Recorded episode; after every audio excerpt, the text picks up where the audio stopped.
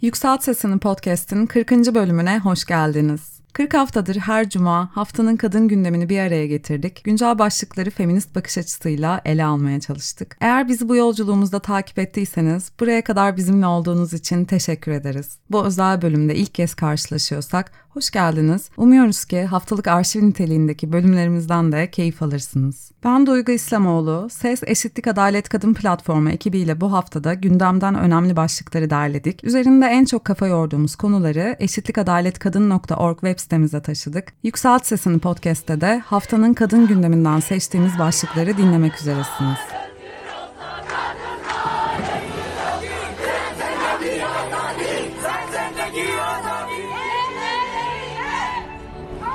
Bu hafta gündemimize laiklik ve özgürlük mitinginden seslerle başlayacağız. Ardından Hollanda'da konuşması engellenen iklim aktivisti Greta Thunberg'den bir haberimiz var. Dezenformasyon yasası ile ilgili tartışmalar da gündemimizi epey meşgul etti. Özellikle önceki haftalarda tutuklanan ve şartlı serbest bırakılan gazeteci Tolga Şarda'nın hikayesinden söz edeceğiz biraz. Dezenformasyon demişken bizzat Yükselt Sesini podcast ekibinin karşılaştığı sansürden ve gölgelemeden de bahsedeceğiz.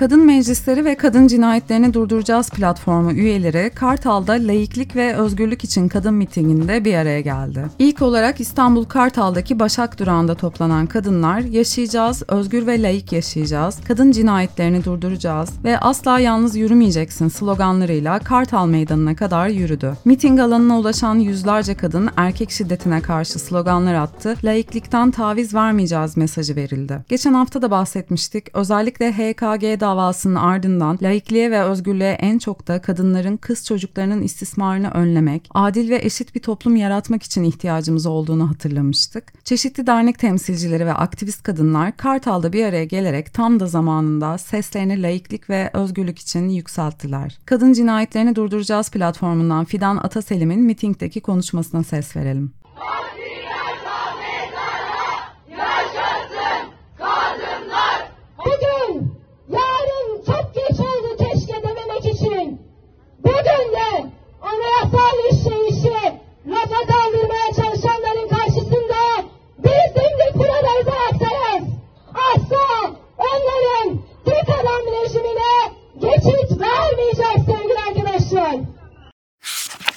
Kadınların sesini yükseltmesinden söz etmişken sözü kesilen bir genç kadından da bahsedeceğiz bu hafta. İklim aktivisti Greta Thunberg, Hollanda'daki büyük iklim yürüyüşünde konuşurken sahneye Filistinli ve Afgan kadınları davet etti ve kısa bir süre sonra kimliği belirsiz bir kişi tarafından sahnede sözü kesildi, mikrofonu elinden alındı. Thunberg'ün konuşmasını bölen ve mikrofonu almaya çalışan kişi buraya bir iklim gösterisi için geldim, siyasi görüş dinlemek için değil ifadelerini kullandı ve daha sonra sahneden indirildi.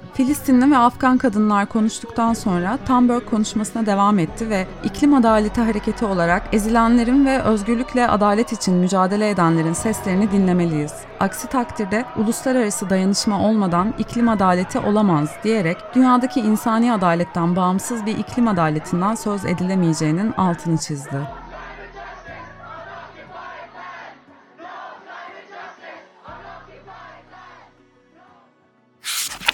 Dezenformasyon yasası gazeteci Tolga Şarda'nın geçtiğimiz hafta tutuklanmasıyla daha sık gündeme gelen bir konu olmuştu. Cumhuriyet Halk Partisi dezenformasyon yasası olarak bilinen ve Türk Ceza Kanunu'na eklenen bu düzenlemenin iptali ve yürürlülüğünün durdurulması için Anayasa Mahkemesi'ne başvuruda bulunmuştu. Ancak Anayasa Mahkemesi 8 Kasım'da bu talebi oy çokluğuyla reddederek düzenlemenin yasalara uygun olduğuna karar verdi. Bu dezenformasyon yasası olarak andığımız bahsedilen düzenleme halk arasında endişe, korku veya panik yaratmak amacıyla gerçeğe aykırı bilgi yayma suçunu tanımlıyor ve bu suçu işleyenlere bir yıldan 3 yıla kadar hapis cezası öngörüyor. Bu uygulamayla yakın zamanda tutuklanan ve şartlı serbest bırakılan gazeteci Tolga Şardan'ın sesinden dinleyelim. Geçen sene Türkiye Büyük Millet Meclisi'nde bu yasa hükmü yasalaşırken siyasi iktidar bunun gerekçesini sosyal medya üzerinden yürütülen dezenformasyon çalışmalarının engellenmesi, özellikle sahte hesap hesaplar, sahte sosyal medya hesapları, bot hesaplar olarak adlandırılan seri hesapların mücadele, dezenformasyonla mücadele olarak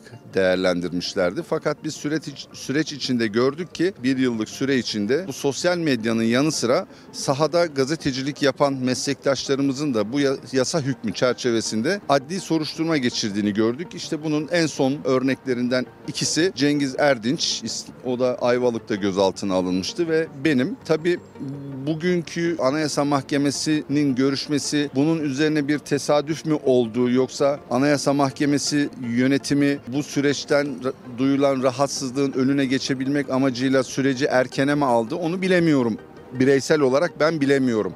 Belki gerçekten e, mahkemenin takviminde de böyle bir şey olabilir. Fakat benim en son tutuklanmam ve işte pazartesi akşamı itibariyle tahliye edilmem bu konuyu biraz daha alevlendirdi, daha önemli hale getirdi. Dolayısıyla ben bu konuda son soruşturma geçiren gazeteci olmak istiyorum. İşte sizler, bizden sonraki gelecek kuşaklar bu ülkede iyi gazetecilik yapması gerekiyor. Daha doğrusu siyasetin sadece bu iktidar için söylemiyorum. Önümüzdeki kuşaklarda da görev yapacak siyaset ve siyasetçiler için söylüyorum. Gazetecilerin önünün açılması lazım. Kamuoyunun şeffaf ve doğru bilgilendirilmesi açısından bizden sonraki kuşaklara gelecek en büyük miraslardan bir tanesi bu yasa hükmünün de ortadan kaldırılması olacaktır. Ha benim kişisel beklentim tabii ki Anayasa Mahkemesi'nin bu yasayı hükmünü iptal etmesi yönünde karar alması. Az önce buraya geldiğimde de e, sizlere küçük bir bilgilendirme yapmıştım. Raportörün bu noktada biraz daha olumlu yaklaştığı şeklinde bir bilgi var. Ne kadar doğru tabii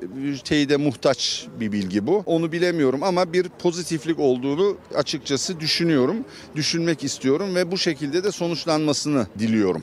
Tolga Şardan, AYM'de yasanın görüşüldüğü gün Halk TV'ye bunları söylemişti. Ancak yapılan görüşmeler sonucu yasanın iptalinden vazgeçildi. Düzenlemenin kanunen geçerli olduğuna karar verildi bu hafta. MIT'in Cumhurbaşkanlığına sunduğu yargı raporunda neler var başlıklı yazısı nedeniyle tutuklanan Şardan, halka yanıltıcı bilgiyi alenen yayma suçlamasıyla karşı karşıya kalmıştı. Tahliye edilen Şardan, sadece gazetecilik yaptım, halkı bilgilendirmeye çalıştım, yazdıklarımın da arkasındayım demişti. Şardan Arda'nın tutuklanması ve sonrasındaki süreç basın meslek örgütleri ve hukukçular tarafından eleştirildi. Avukat Ülkü Şahin, düzenlemenin çok soyut ve muğlak olduğunu belirterek ifade özgürlüğüne aykırı olduğunu vurguladı. Avukat Tuğçe Duygu Köksal ise düzenlemenin gerçeğe aykırı bilgi tanımının belirsizliğine dikkat çekti. Tolga Şardan'ın avukatları tutuklama kararına itiraz ederek yasal düzenlemenin keyfi ve öngörülemez olduğunu savundu. İstanbul 1. Sulh Ceza Hakimliği Şardan'ı yurt dışına çıkmamak şartıyla kararıyla serbest bıraktı. CHP Genel Başkanı Özgür Özel, tahliye kararının hiç yaşanmaması gereken bir sürecin sonu olduğunu umduklarını ifade etti. Basın meslek örgütleri Şarda'nın tahliyesini memnuniyetle karşıladı ancak bu tür yasal düzenlemelerin basın özgürlüğüne yönelik tehdit oluşturduğunu da vurgulamış oldular. Anayasa Mahkemesi'nin yetkilerinin kapsamının da sık sık konuşulduğu bu günlerde yine Anayasa Mahkemesi'nin vermiş olduğu bu kararın daha nasıl etkileri olacak hep birlikte göreceğiz. Yükselt Sesini Podcast'te algoritmaların sansürüne uğrayan yayınlardan biri oldu. Ekibimizden Asmin Ayça İdilkaya hem konuyla ilgili çalışan birisi olarak hem de Yükselt Sesini Podcast ekibinin değerli bir parçası olarak yaşananları anlatacak. Söz sende Asmin. Merhaba Duygu. Algoritmik sansür ve gölgeleme haftalardır ele aldığımız ve kendi platformlarımızda da maalesef cebelleştiğimiz bir konu. Öncelikle dinleyiciler için kısaca tekrar bir özet geçeyim. Algoritmik sansür ve gölgeleme nedir diye ve e, ardından bizim TikTok'ta başımıza gelenleri anlatayım kısaca. Susma 24'de yazdığım haberde şöyle anlattım algoritmik sansür ve gölgeleme nedir'i. Sosyal medyada gördüğümüz algoritmik sansür bu teknoloji firmalarının belli konularda taraf olarak o konuyla ilgili içeriklerin yayılmasını önlemek için bu içerikleri yayından kaldırması. Yani bu sansürün sebebi politik, ekonomik veya başka sebeplerle olabilir. Ama burada da size direkt olarak şu sebepten kaldırıyoruz demiyor kaldırdıktan sonra ancak topluluk kurallarını ihlal ettiğinizi söyleyerek yüzlerce sayfalık topluluk kuralları sözleşmesini koyuyor önünüze. Bir diğer algoritmik engelleme durumu olan gölgeleme ise içeriklerin bilerek öne çıkarılmaması olarak tanımlanabilir. Bunun tespiti daha zor ama artık özellikle TikTok'ta o kadar bariz gölgeleme durumlarıyla karşılaşıyoruz ki biz de inanamıyoruz ve hani böyle fark etmek için çaba harcamamıza bile gerek kalmıyor. Gölgelemeyi şöyle anlayabiliriz. Örneğin belli konulardaki içeriklerimizin diğerlerine göre gözle görülür farklı daha az izlendiğini fark edersek burada bir tuhaflık var diyoruz. Yani burada aslında gölgeleme durumu var diyebiliyoruz. Bu durumda yine bu teknoloji firmalarının el altından gizlice uygulamaya çalıştığı bir sansürleme yöntemi. Yani içeriklerinizi gizlice öne çıkarmamaya çalışıyor. Bence algoritmik sansürden daha tehlikeli. Çünkü bilerek öne çıkarılmıyoruz platform tarafından ve bunun farkında bile olamayabiliyoruz. Mesela en az 500 izlenme alan içerik skalanız bir anda bir ya da iki kişiye düşüyorsa burada bir gölgeleme durumu olduğunu kesinlikle söyleyebiliriz. İçerinizin sadece bir kişinin ana sayfasına düşmesi durumu da açıkça sosyal medya platformunun içerinizi öne çıkarmadığını ortaya koyuyor. Asıl konumuz olan TikTok'un sansürleme durumlarına gelirsek, orada çalışanlardan duyduğuma göre politik içeriklerin yayılımda olmasını kesinlikle istemiyorlar. Ne tesadüftür ki biz ne zaman politik konularda içerik çıkarsak konunun ne olduğu kesinlikle önemli değil. İklim haklarından da bahsetsek, İran'daki kadın mücadelesinden de bahsetsek hemen içerik yayından kaldırılıyor. Ya da 3 kişi falan izliyor içeriği. Ancak etliye sütlüye dokunmayan içeriklerimiz yani daha böyle kültür sanat konulu içeriklerimiz 500 bandında izlenebiliyor. İlk olarak TikTok bizim İran'daki protestolarla ilgili olan Mahsa Amini konulu içeriğimizi yayından kaldırdı. Sonra itiraz edince tekrar aldılar. Ancak hassas görüntü uyarısıyla bu sebeple izlenmesi de oldukça düşük kaldı. Gazze'deki savaşı konu alan bütün içeriklerimiz de yükler yüklemez yayından kaldırıldı. Ancak itiraz ettiğimde de geri alamadım o içerikleri. Bizim Gazze'deki savaş konulu içeriklerde daha böyle barıştan yana, Filistinli sivillerin korunmasından yana taraf almamız anlaşılan TikTok algoritması tarafından çok sevilmiyor. Zaten Uluslararası Af Örgütü de birçok sosyal medya platformunun Gazze konulu içerikleri banladığını, algoritmik olarak gizlediğini söyledi kendi raporunda. Bu da demek oluyor ki sosyal medya şirketlerinin sahipleri konunun bilinmesini, konuşulmasını, gündem edilmesini istemiyor. Bunun da arkasında ekonomik veya politik sebepler olduğunu söylemek çok zor değil. Kadın yürüyüşleri, çocukların spora erişim hakkı, HPV aşılarının ücretsiz olması gibi oldukça önemli ve hak temelli konulardaki içeriklerimiz de gölgelendi. Böyle 2-3 izleme alan içeriklerdi. Açıkçası komik geliyor. Çünkü bunun bir sansür olduğunu farkında olmadan bu mecraları kullanan birçok insan belli konularda paylaşım yapsa da ne insanlara eriştirebiliyorlar bu içerikleri ne de insanlar akışında kendi e, ana sayfalarında bu gündemden haberdar olabiliyorlar. Aslında TikTok gibi diğer mecralarda neyi öne çıkaracağını belirleyerek bizim gündemimizi yani bizim neyi konuşup neyi konuşmayacağımızı belirliyorlar. Ancak belirtmeliyim ki TikTok'taki bariz sansür oldukça can sıkıyor. Ben Susma 24'de yazdığım haberde detaylı olarak TikTok'un bizim platformumuzdaki içeriklerimize uyguladığı bütün sansür ve gölgeleme durumlarını anlattım. Neden olabileceğini yorumlamaya çalıştım. Siz de eğer bu tarz durumlarla karşılaşıyorsanız lütfen bizimle paylaşın. Bu konu üzerinde biraz daha fazla eğilebilelim. Sanırım e, genel hatlarıyla konuyu böyle özetleyebilirim. Tekrar teşekkür ederim Duygu bana yer açtığın için.